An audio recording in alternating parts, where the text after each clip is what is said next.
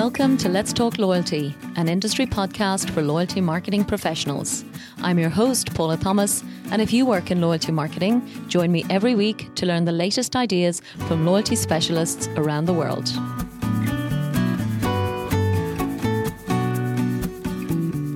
This episode is brought to you by Epsilon and their award winning People Cloud loyalty solution personalization should be integrated into the entire customer experience, including your loyalty program.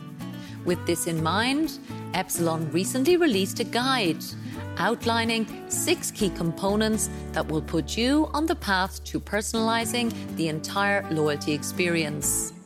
This guide challenges you to do some housekeeping and reconsider how you think about your current and future loyalty personalization efforts. So, to download your copy of the report, visit epsilon.com forward slash let's talk loyalty. Hello, and welcome to episode 165 of Let's Talk Loyalty a fascinating discussion about the key consumer behaviour trends that have emerged in the last 18 months.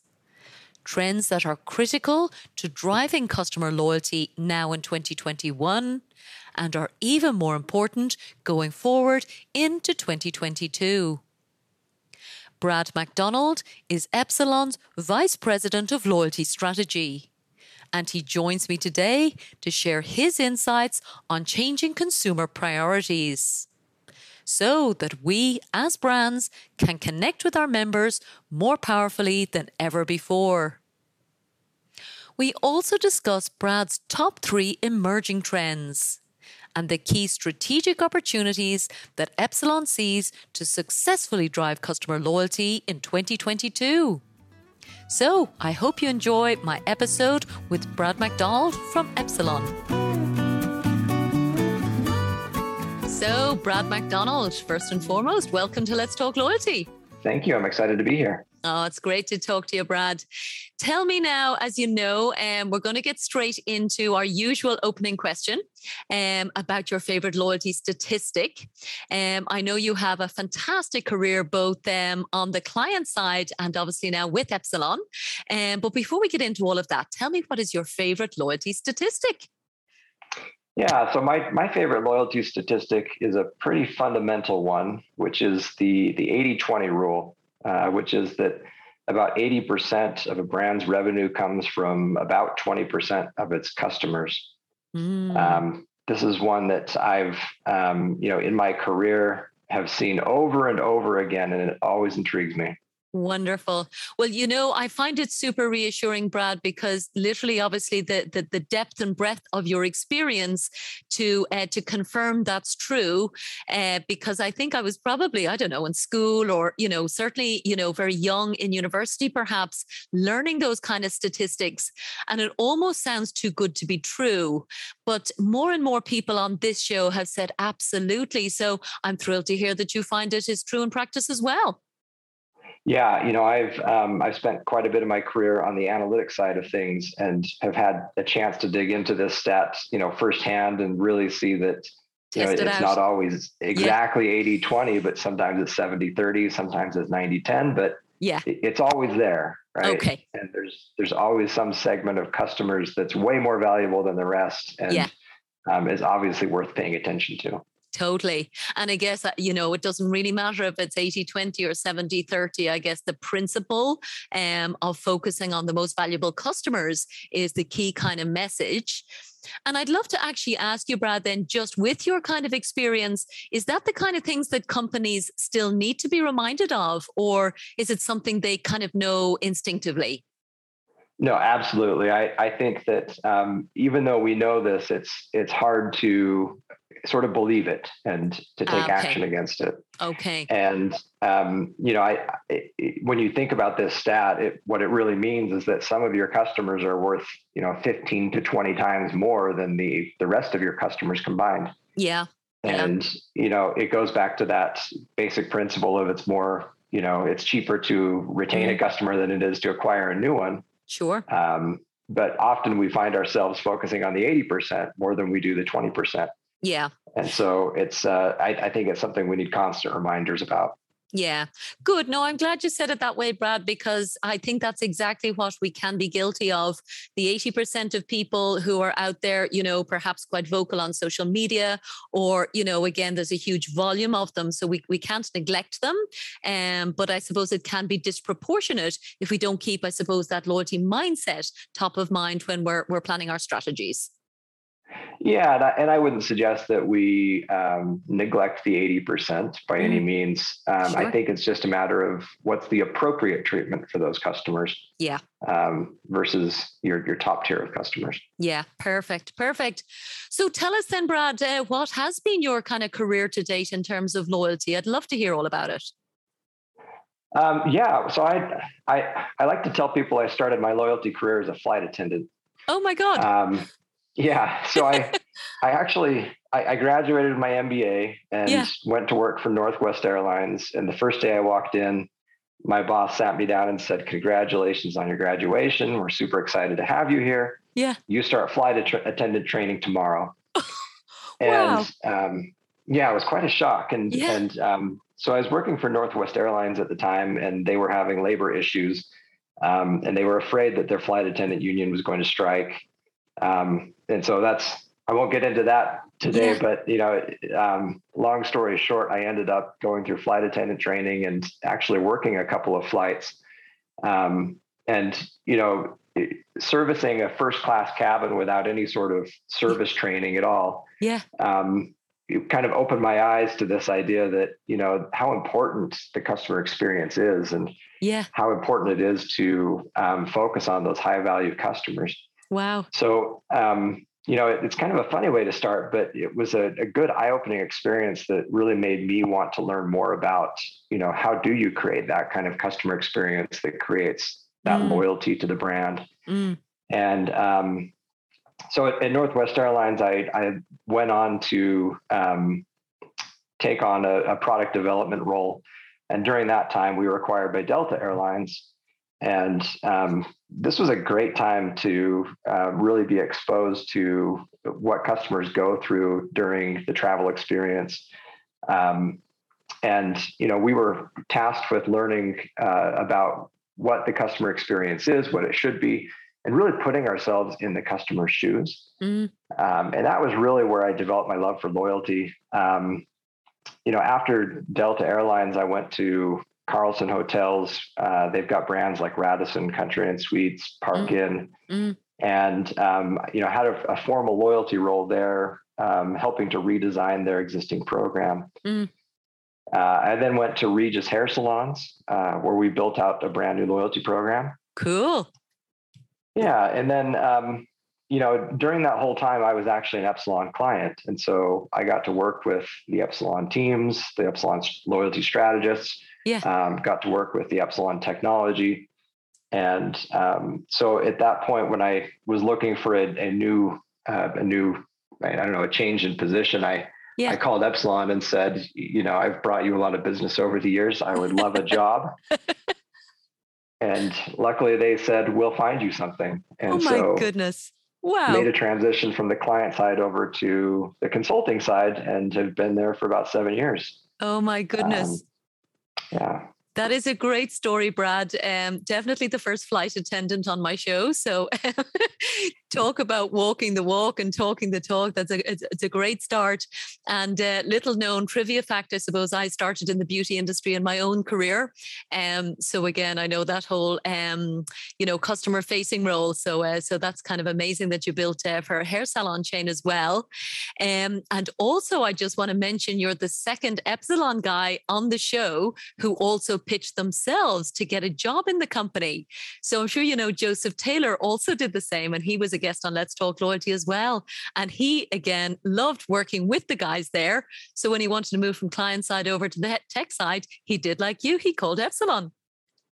Yeah, I, I, mean, I I admired the um, the Epsilon team that we worked with. Um, yeah. They had such a depth and breadth of experience and knowledge. Yeah, um, and it just was something that I looked at and wanted to be a part of. So wow. luckily they had something for me. That's amazing. So what kind of work are you doing there now, Brad? So um, for the past several years, I've been uh, um, leading our loyalty consulting team. Mm-hmm. And so, um, you know, we spend every day helping clients to design and redesign loyalty programs mm-hmm. Um, and to come up with that loyalty strategy that they need. Um, uh, more recently, I've transitioned into more of a product role. So, um, have tried to take some of that frontline client facing experience and to build it um, more closely into our products, uh, into our technology. Mm. And so I've really been focused on that, which has been really exciting. Um, mm. You know, yeah. as we've worked with clients directly and have, you know, built programs over the years, we've learned a lot. And um, we believe that there are ways that we can build that more into the way that we do business at Epsilon. Mm. And so mm. it's been a great experience to take all that, those learnings and to um, use them in more of a product development role now. Wow. Super challenging but I, I, think i've always felt that um, ideally you want to be the customer before you want to be the supplier. So i think that's just a brilliant perspective because then you can kind of go that's not going to work even if we build it or you know what about we build this? So i think it must be quite an exciting thing to be doing.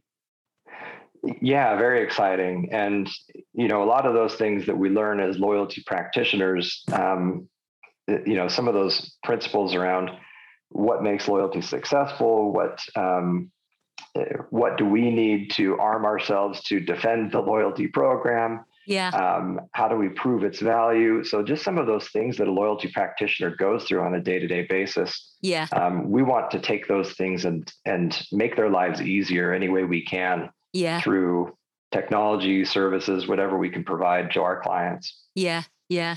And and as you mentioned day to day, Brad, how are things going, would you say, in terms of the loyalty directors that you're dealing with? As you said, um, I know you have a huge client base, but you know, in the context of COVID, um, I think we all know the world, you know, turned upside down uh, professionally and, and obviously personally for a lot of people as well. But what would you say the impact has been of COVID on the loyalty industry? Um, yeah, I, I, know that's been talked about a lot, and um, I, I, believe that some of the things that COVID has um, sort of brought to the surface are things that will be around for a while. So, I, even though COVID hopefully is a temporary situation for us, mm. I think it's made some changes and and has exposed some things within the loyalty world that we all need to pay attention to. Mm. Um, you know, probably the main thing is that uh, you know, every good loyalty program, every good loyalty experience has two sides. It has, you know, a rational side and an emotional side to it. Sure. And, um, you know, the rational side is really kind of a transactional experience with the customer. Mm-hmm. Uh, and so during COVID, that transactional experience or that transactional side of loyalty kind of dried up for a lot of brands. Sure and um, you know customers were uh, interacting with the brand less frequently purchasing less frequently. Mm. and so what was left was more of the emotional side of loyalty. Yeah. And so you know brands that we work with and brands that i've been watching um, that have been more successful during covid are the ones that had already established that emotional connection with the customer okay. um, or were able to pivot to more of an emotional relationship.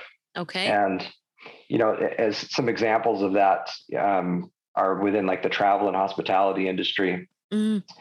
You know, we saw a lot of the the airlines and a lot of the hotel brands um, that really showed a level of compassion and emotional connection to the customers by yeah. you know extending point expiration mm. and extending elite status to their their highest value customers. Mm. And, you know, so even though those customers weren't interacting or purchasing as frequently as they did before, yeah. they really leaned on the emotional side of the relationship. And and I think that's something that's here to stay. I think that's something that should be here to stay. Yeah. And I think it, oh, COVID really exposed the need to have that emotional relationship beyond just the transactional.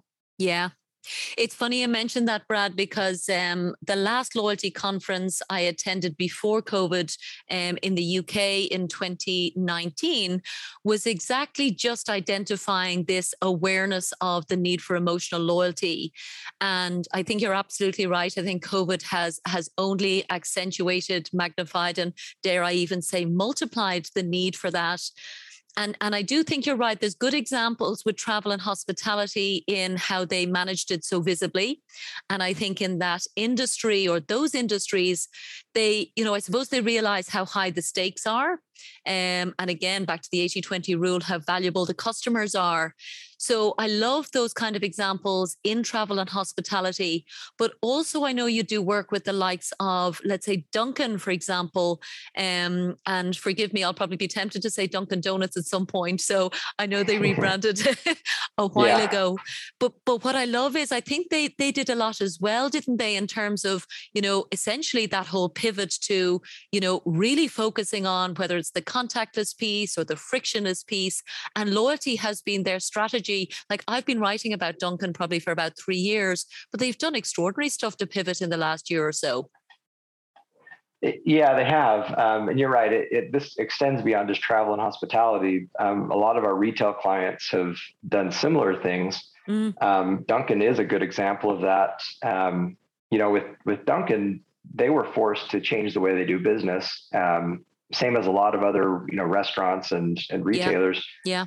yeah. Um, and you know they were they were forced to create kind of this contactless experience with the customer. Mm. And um, you know, it's it's a sort of a double edged sword because, you know, for a lot of people, um, you know, they they want more automation and they want more opportunities or um, or alternatives to order. Mm. Um, they want different ways to pick up their orders. You know, so so a lot in a lot of ways, these were good things and good changes that were made. Um, you know, the the the danger in that is that you could create an experience that pushes the customer away. So it keeps them even more at arm's length. Sure. And so, you know, as they're not coming into the store to see their favorite, you know, um, mm. their favorite store associate, or you know, they're yeah. they're starting to that that human relationship that's a big part of loyalty. Yeah. Um, is at risk. And I believe Dunkin' did some smart things um, mm-hmm. you know, as they developed some of their um, their apps for um, easier ordering and online online ordering and, and curbside pickup. Mm. Um, they didn't just create these things and then hand them over to the customer. I think they did a really good job of of humanizing it as well. So mm-hmm. Um, okay. they created videos and articles to show how easy it was to um, uh, to experience this simple and safe uh, method of ordering. Mm-hmm. Um, and they they really did some things like that that um, that added more of a human element to the automation, if that mm-hmm. makes sense. Mm-hmm. And um, you know, we we saw that with a lot of other brands as well. That um, you know, so instead of just automating the customer experience, yeah, um, they did some things to also maintain that brand personality and maintain that emotional experience at the same time. Yeah. I think that's a good point, Brad, because um, we've all been talking about digital transformation for a long time, and obviously recognizing that that COVID again just accelerated all of that. But yes, the, the downside of digital transformation is that loss of contact, and yeah, just dehumanizing it a little bit. So so amazing to hear that Dunkin' managed to, I suppose, find the the fine line to balance the two. Yeah, yeah, I believe that they did, um, and you know, I, I think that that's something that's a, a, a, fundamental of loyalty. Like I said earlier, that goes beyond just just COVID. Yeah, is that um, you know, as we develop these customer experiences, we have to keep in mind the emotional side of things and the human side of things. Mm. Um, you know, the the brands that we have seen that have been the most successful are the ones that have just this culture of loyalty and this um, this mindset that they want to maintain that relationship and a balanced relationship. Yeah. Um, and not just focus on the transactional side of things. Yeah. Yeah, you're absolutely right. That mindset versus the mechanics. Um, so yeah, I know you guys talk about loyalty being an outcome rather than just a program. So it is something I think has to go through the whole organization. And even in simple terms, again, when I was writing, I remember about Dunkin', I remember remarking on the the simplicity of the fact that, you know, the DD Perks brand um, is always front and center on their website. So there is a feeling that it's it's the dominant way to to to make your life easy, I guess, um, in whatever way that as a consumer I want to connect with the brand. And I think sometimes it's that simple visibility and reminder of how easy it makes your life. That I think is a principle as well that lots of brands sometimes just maybe overlook or it gets lost as they, you know, start to to build out their, their strategies. Yeah, you're right. And um, you know, I believe that, like I said just a minute ago, this is part of um, what makes brands successful with loyalty mm. is that they don't focus on loyalty. Yeah. They focus on loyalty as an outcome, but not as loyalty loyalty as a um, as a program or loyalty as a discipline or mm. loyalty mm. as a department. Yeah. You know, they they really focus on like just how do we create a great customer experience that makes yeah. people want to come back. Yeah. And a loyalty program may or may not be a part of that. You're right. Controversial. yeah. but it no. is, but it's I, I believe it's true, you know, that yeah. Um, and, and that's what we really try to push our our customers towards. Uh, mm. We try to push our clients towards this idea of, yeah. you know, we, we often call it big L loyalty, but it's that, you know, loyalty is gained um, through the entire customer experience and not just through a program. Sure. Yeah. Yeah. Yeah. Yeah, no, that makes sense, and uh, and I do think that that's um, you know a, a, huge big thing that has been much more openly discussed. I would say, um, again, just since the pandemic um, came along, I did an interview. Um, it'll actually be released just next week with them with Fred Reichheld, um, who's the creator of Net Promoter Score. I'm sure all of your clients are using his work, and uh, he's written a new book. And what really struck me, actually, Brad, was he uses the word love and loving your customers which again is all about human connection, exactly as you're saying. And that came through.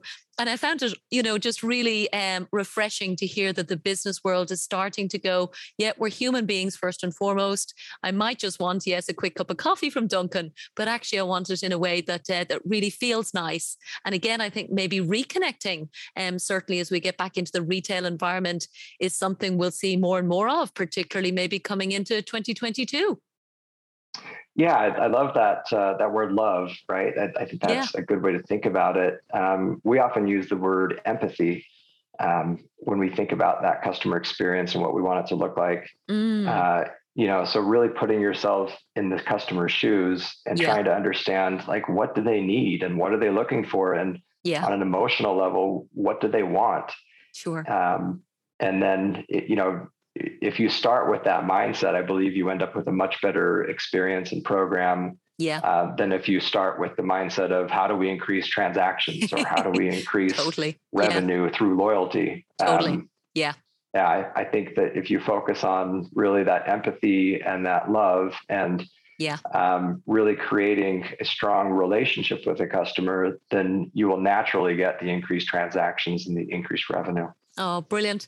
I'm happy we can use the word love in, in business conversations, Brad. I just, I don't think I ever saw that coming. yeah. So, as I suppose we're, we're in December now as we release the show. Um, and I think as we've, you know, definitely agreed that there's going to be more and more focus on that, you know, importance of empathy, uh, emotional loyalty, and connecting with our customers. But I love to get a sense again, just of what other trends do you see coming now? We're all sitting down to finalize our budgets for 2022 and obviously all the plans and campaigns. But what else do you think that people listening to this show should be thinking about in terms of trends for loyalty next year? Yeah, I mean, I, I, love the conversation that we've had around the the empathy and the human connections. I do believe that that's a trend that will continue through 2022 and beyond. Mm-hmm. Uh, you know, I think that a lot of brands are looking for ways to reconnect with their customers, yeah, um, and to create a deeper a deeper relationship. Mm-hmm. Um, you know, I think that over the last couple of years, we've seen the rise of subscription programs, which is interesting. Yeah. Because it's almost like customers are raising their hand saying, Hey, mm. I like you as a brand. I yeah. would really love to be even more deeply involved with you. Yeah. And, um, you know, so I think that there's this interesting transition that's transition that's happening, you know, where it's, um, we're moving away from kind of the traditional loyalty experience and we're moving into this world where yeah um, we can create an even deeper relationship with customers um, through this empathy, through this emotional connection, mm. but also through allowing customers to engage with us even more deeply through things like a paid program, subscription programs. Yeah. Um, uh, and you know, really giving those them those opportunities to raise their hand and say, "I want to be more involved with you." Yeah, yeah, and I, so I, I yeah, I'm a huge fan of that, uh, Brad. You're definitely hearing more interest in subscription programs, are you? We are, yeah. Um, you know, it's there's lots of stats out there on subscription programs, and um, enough of those stats tell me that it's not just a trend, but that it's a shift that we're seeing that's here to stay. Yeah. Um, you know, a couple of years ago, I would have said that uh, um, you know that, that might work for some brands but it's not for every brand. Sure. Um, i'm becoming more and more convinced that it's something that every brand has some sort of opportunity to take advantage of. Mm. wow. Um, brilliant. Yeah. and yeah. Yeah and, and every one of our clients has asked for help with subscription programs. Yeah. Um, you know, and and we're really trying to help them figure out, you know, what set of customers does that make sense for? Sure. Um, what kinds of things should we provide to them through a subscription program? Yeah. Um, and how do we make it work uh, financially? Because sure. yeah, um, we've had lots of clients that have great ideas around providing subscription to their best customers. Yeah. But when you do the math, it doesn't always work. Of course. And so, um, you know, we're really trying to help our clients understand where does it make sense and how does it make sense. Yeah. Um, but let's find a way to really engage with your top tier of customers in yeah. some way, whether yeah. it's through subscription or a paid program or mm. an elevated set of benefits. There's an opportunity there somewhere. Yeah. You're absolutely right. And um, yeah, I think the important point that you've said absolutely is it's not the perfect solution for everyone, um, you know, unless the business case does make sense.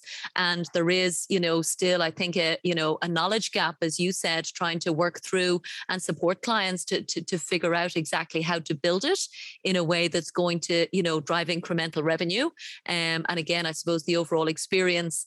I was really fascinated by, I suppose, the you know just increasing awareness that it's to me i think again probably covid uh, related in some ways because what it does give the consumer is you know that level of certainty that i know you know i can get for example unlimited coffee or or whatever the particular product is. So um yeah i think as as loyalty strategists we're probably getting more interested in this human side of just exactly what is the the deep rooted um need in the customer's mind that they mightn't even be aware of when they raise their hand to connect with us more yeah, I think you make a really good point that, um, you know, what's sort of the psychology behind that customer who wants a paid program or a subscription? Yeah. Um, you know, obviously they like the brand enough that they're willing to, um, you know, pay yeah. in advance to continue to receive services from the brand. Yeah. So it's it's such an interesting opportunity, and from a loyalty perspective, I'd love to learn more about Mm. you know what drives customers to make that decision and and at what point do they get to that point where they say i'm willing to put money yeah. forward in order to get your services ongoing I know. Kind yeah. of the ultimate the ultimate state of loyalty right there that's exactly i've used the word extreme loyalty and ultimate loyalty brad because again you know people have you know given us their data in the past they've given us you know permission to market to them but to give their you know credit card details and permission to bill them as you said in advance on a monthly recurring basis is a gesture of trust that really can't be underestimated I think it's amazing. Yeah, yeah, it is. And I, I, I would love to learn more about it. Great. Um, you know, I, have often thought that we we have loyalty a little bit backwards, where mm. um, you know, for a lot of uh, brands, they expect the customer to do so much before yeah we're willing to give them anything in return. yeah.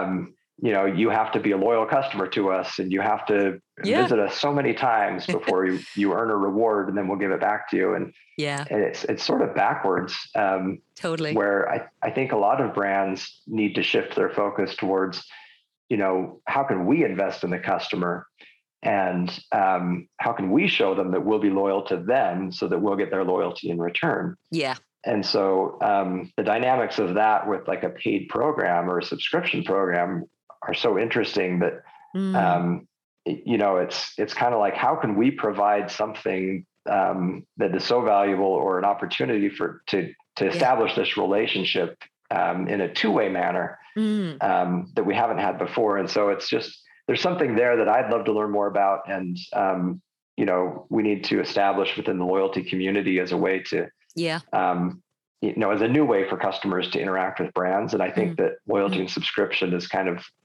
what that's evolving towards. Yeah.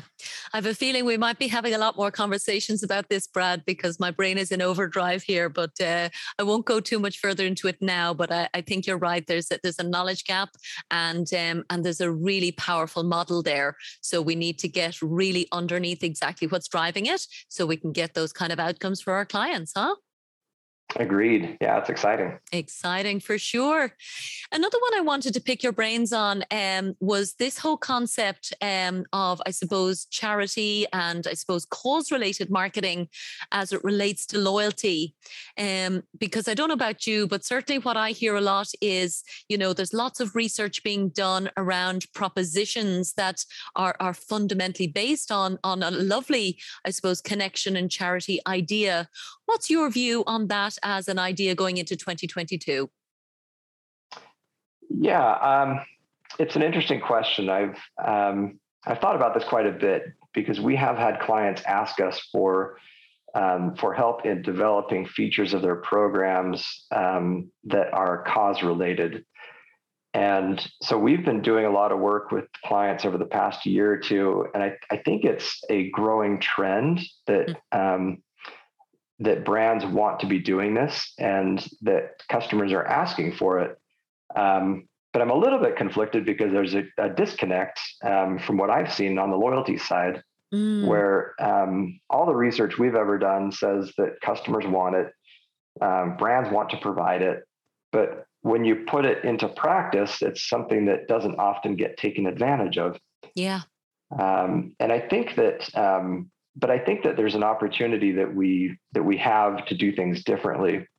Um, I do think that there is a, a, shift in customer trends that they are more seriously looking for opportunities to support brands that reflect um, their values. Mm-hmm. And so, brands that um, share similar values and that um, support causes that the customer also supports, I yeah. think there's a, a, a, trend moving towards that. Okay. Um, I also think that we haven't been very creative as loyalty professionals in um, providing a way to make that connection in the past. Mm. So, you know, a, lot of times in the past, um, when we talk about supporting causes, it's been, you know, well, let's just make, a, let's create an option for customers to donate their points towards charity. Yeah.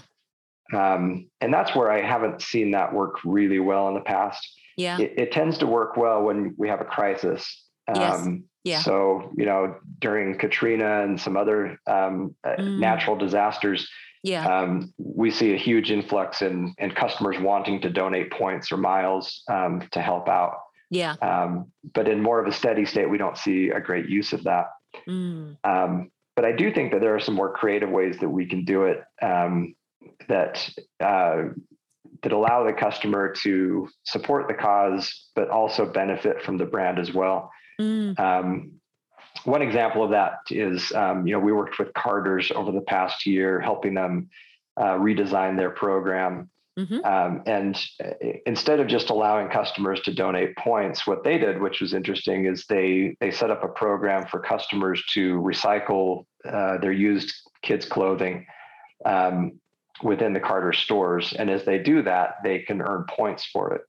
Oh, and so love it. It, it, it moves beyond you know this idea of just donating points it moves towards this idea that um, you know i as a customer have these old kids clothes and i need to get yeah. rid of them in some way i love that for them to go towards a good cause mm. and carter's is helping me do that mm. um, and on top of that i'm being incentivized to do it through the loyalty program yeah and so, you know, I, I, think there's some creative things like that that we can do to more um, effectively support causes and yeah. build that more into the loyalty experience. Mm-hmm. Um, so I, I, do think it's a, a growing trend, and I think it's something that we'll see a lot more of in the next couple of years. Yeah. No, I'm glad to hear that, Brad, as well, because again, I've seen all of the research. And again, I think as human beings, we want to see ourselves as being generous, as being charitable, and as, you know, wanting to donate those points maybe on a regular basis. But then when it comes to whether it's redeeming the flight or whatever it is, and I need every point that I've got, um, I think the reality, as you said, is it doesn't always happen unless there's something particularly emotive. And I was looking at some of the stats, in fact, I know you've got huge clients. So, um, for example, I think Walgreens has 190 million members. So you've got the scale to see what actually happens in practice.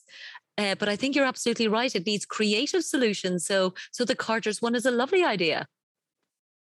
Yeah, and I think it's a such a good idea because it, um, like I said, it loyalty helps facilitate that opportunity. Mm. Um, we're not just paying customers to um, to donate their points or yeah. we're not just you know taking their points and giving them to another organization but yeah. you know it's it's really creating um, that opportunity as part of the overall loyalty experience and i i think mm-hmm. there are some more creative things we can do like that yeah um, we have other clients i can't you know name them right now but um, they're looking to do similar things and we're working hard to help them figure out how to do that mm. Um, there's one particular organization that wants charity to be a, a, pillar of what their loyalty program is moving forward. Yeah. Um, but they're they're going to do it through community outreach, and they want to do it through wow um, cool. education and um, you know some really cool kind of creative things that um, move us beyond this traditional you know just donate points, but yeah. really creates it as an integral pillar of the program. Yeah. So I'm, I'm, excited to see that one come to life and others like that. Um, you know, yeah. Yeah. like I said, we've got lots of customers asking for it, and I think it is a, a trend that's moving forward. Okay. Yeah. And I think you're right. I think what customers are saying is, you know, don't just tick the box in terms of, you know, the check once a year or the check box to donate points. I think they want to see brands in action. So I think that Carter's example is brilliant at, first of all, you know, sorting the pain point for, for the, the, the members, you said, where, you know, the clothes have to be gotten rid of somehow, but to know that it's going into um, a worthwhile, whether it's a recycling or regeneration project and as you said, there's something in it for them. I think that's a lovely way of closing the loop. Yeah, agreed. And I'd love to see more things like that from other programs moving forward. Yeah, yeah, for sure. So, any other trends then, Brad, that uh, that we need to think about? As I said, we'll be talking about Christmas before we know it, um, and then 2022. I'm sure we'll uh, will land very quickly on us. So, so what else do you think um, for for the loyalty managers and directors listening uh, could be considering in terms of um, creative ideas or concepts? Yeah, I, I guess the last one that I would highlight is gamification. Um, you know, this is something that we've been talking about for a few years now. Yeah. And everybody wants to do it. I think everybody sees the the benefit in it. Um, but I think we're just scratching the surface with it. And, you know, um, I, I think to, to start off, I should maybe clarify what we mean by gamification, because a lot sure. of people, I think, in the past have viewed gamification as, um, you know, well, let's let's take a loyalty offer and let's add a spin the wheel um, face okay. to it. Yeah. And um, you know that that is a form of gamification, but you know w- when I talk about gamification and when we at Epsilon talk about the opportunity with it, um, you know we're really talking about using some of those game mechanics um, to uh, change the way that we interact with the customer. Um, so, you know, within gaming, it's all about this engagement loop. And, you know, I think that that's the same mentality that we can take from a loyalty perspective.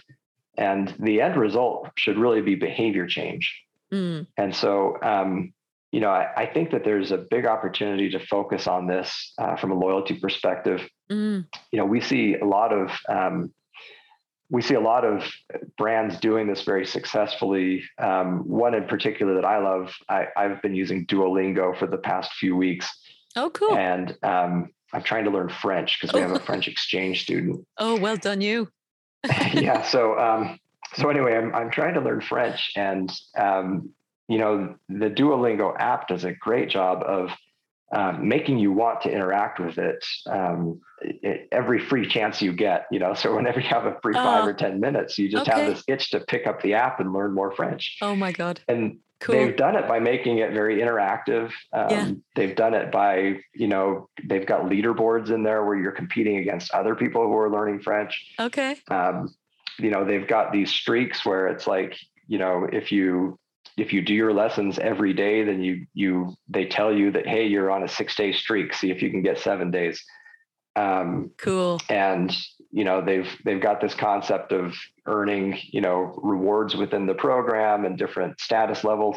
So they've they've taken all these game mechanics and they've combined them in a, a really great way to make me want to interact with the app. Okay. And you know I think that's a great example of where the potential is with loyalty. Mm-hmm. Um, we've seen this with a couple of different programs. Um, you know, one client of ours is Dell. I think Dell has done a great job um, with their Alienware program um, in building in a lot of these game mechanics um, and really engaging with with those customers in a way beyond the transaction. Mm-hmm. Um, and I think there's a huge opportunity there, especially with with brands that may not have as frequent transactions with their customers as others. Mm-hmm. Um, you know, finding that way to engage with them on a regular basis and um, create that top of mind awareness that they need between transactions to keep mm. those customers loyal. Yeah. Yeah. Uh, so anyway, I think gamification is something that, even though we've been talking about it for a couple of years, I think yeah. we're just starting to see what the potential is of it within loyalty. Yeah, I definitely agree, Brad. Um, and I did have Mitch Kennedy, I'm sure you know, um, on the show last year. And what I loved actually, what he did explain was um, you know the, the, the whole gamification mechanic really even enabled them to you know get people to you know read terms and conditions for example which i was blown away because you know, for me, certainly the sales cycle of buying a Dell computer is not something I'm going to do, you know, on a regular basis. Um, so you're absolutely right. The opportunities to engage um, are quite limited, but uh, certainly some extraordinary results coming through, and great to hear they're they're using it within the gaming community as well, even more by the sound of it. Yeah, yeah. Dell has been um, sort of the poster child for us as we've looked at things that they've done creatively and things that we've helped them do. Yeah. Um, you know, we really love to see other brands do something similar. Yeah. Um, and you know, it's it's an interesting, um, an interesting. I, I wouldn't even call it a trend in gamification because it's it's becoming mainstream. Sure. Um, yeah. To the point where you know we all interact with our devices, we all interact with um, uh, you know online entertainment and media every day. Yeah. And um, the our kids are being raised with this. And it's so it's not just something that's a passing trend. I believe that yeah. this is the way that you know like gen z's and beyond are being raised with. And um, yeah you know so i believe that they're being raised on you know even in education and um, at school and everything now is is sort of a gamified experience. Sure. And so i believe that you know brands need to keep up with that and um, and can learn from a lot of uh, you know other apps other experiences uh, you know how to use those game mechanics to really shape customer loyalty. Yes. So yeah. um, you know it's something that i'm excited about. I think it's there's something um, there for every brand. So every, I think every brand could benefit from it in one way or another. Mm. Yeah, and you've reminded me I did a show as well. I think it was earlier this year, Brad, and there was just a really nice point made about um, making gamification um, culturally relevant. And again, I know you guys have you know offices, I think in, in forty different cities um, as we speak. So, but what they talked about was they were using this particular brand was using cricket, for example, as a way to um, you know educate and inspire people maybe in Asia, um, and then using soccer or or football in other countries where those kind of passions and those games were things that people were, really wanted to connect with. So I thought it was genius. So I think you're absolutely right. We're probably only getting into gamification and understanding its full power. Yeah, yeah, agreed. Um, I, I don't know anything about cricket. And so your example is a good one. exactly. I was the same. I'm like, well, that would not work for me. And I don't think in Ireland we're, we're particularly good on our cricket. But um, yeah, I think the point about relevance is something we all know as loyalty professionals. But I thought that was a good, you know, overlap between, um, yeah, the gamification and, and the culture piece. Yeah, absolutely. And you know, to get started in gamification, it's um, I, I, think that there's a lot of creativity required for it. For and, sure. but also a lot of looking to others who have done well in this space. Yeah. Um, and that's really the approach that we take when we help clients with the gamification is that, you know, there are some kind of tried and true principles of gamification. Um, you know, loyalty has always had, you know, tier levels built into it, but yeah. Um, you know, building more on those tiers, um, adding intrinsic benefits, um, leaderboards. There, there are some kind of tried and true things that you know we we recommend to our clients, but it really requires creativity on top of that. Uh, yeah. Uh, like you said, to make it culturally relevant, to make it relevant to the brand, to bring mm. out the brand personality, mm. um, to really create that behavior change that we're looking for. Mm. Um, and so you know, while there are some kind of tried and true principles of gamification, it really does require that level of creativity and and that's part of the fun of it too yeah. Um, you know it's one of the things that we get excited about as loyalty consultants yeah um, because it's that opportunity to do those fun brainstorming sessions and totally. really get creative and think outside the box and so yeah, yeah. Um, it's one of my personal favorite things to work on Oh, for sure. And I have to say, Brad, you've inspired me. Um, now, you say you have an exchange student who speaks French. I have a husband who is actually a, a native French speaker, and I still haven't quite gotten round to uh, upping my level of French. So I have work to do, certainly, by the sounds of it, huh? Yeah, well, it's. Uh, I would recommend Duolingo. They, okay. I've learned a lot in the last two weeks. okay, well, thank you. You're going to keep me accountable now that I've said it on air, so that's fantastic. Um, is there anything else, Brad? I think um, you know I've certainly learned to load. Um, you know, I think we've talked about already certainly the, the huge impact of COVID, which you know we, we all know it very well, but I think um, it bears repeating. You know, the the dramatic changes in consumer behavior, and certainly as we get into 2022, everything you've talked about, whether it's the importance of human connection or the you know evolving field of subscription um, all of the ideas around emotional or cause related loyalty and gamification as well. I mean, there's just so much to be thinking about.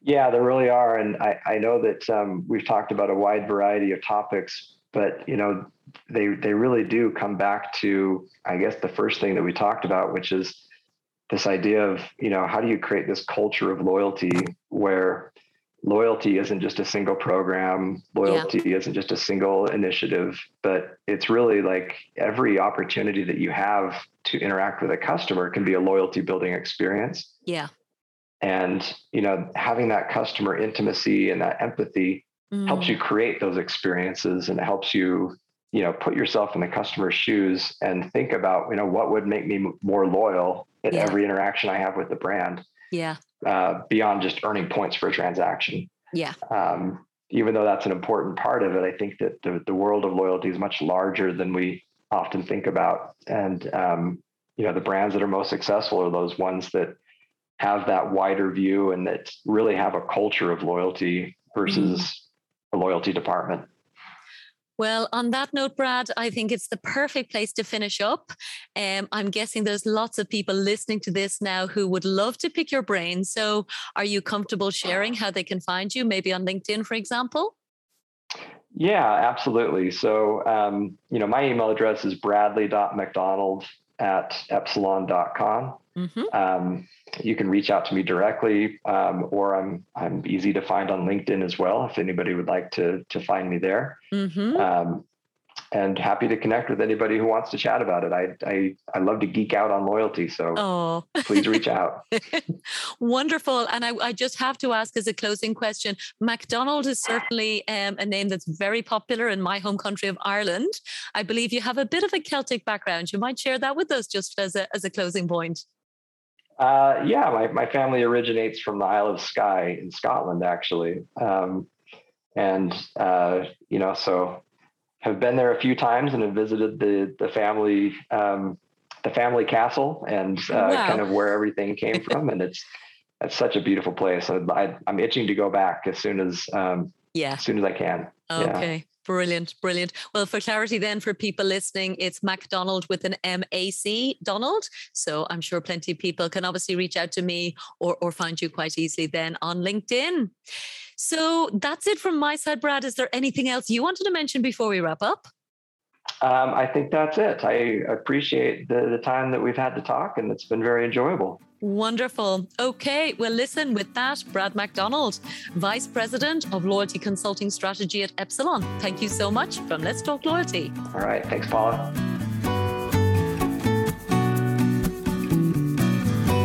This show is sponsored by The Wise Marketeer, the world's most popular source of loyalty marketing news, insights, and research. The Wise Marketeer also offers loyalty marketing training through its Loyalty Academy, which has already certified over 170 executives in 20 countries as certified loyalty marketing professionals. For more information, check out thewisemarketeer.com and loyaltyacademy.org. Thanks so much for listening to this episode of Let's Talk Loyalty. If you'd like me to send you the latest show each week, simply sign up for the show newsletter on letstalkloyalty.com and I'll send you the latest episode to your inbox every Thursday. Or just head to your favourite podcast platform. Find Let's Talk Loyalty and subscribe. Of course, I'd love your feedback and reviews, and thanks again for supporting the show.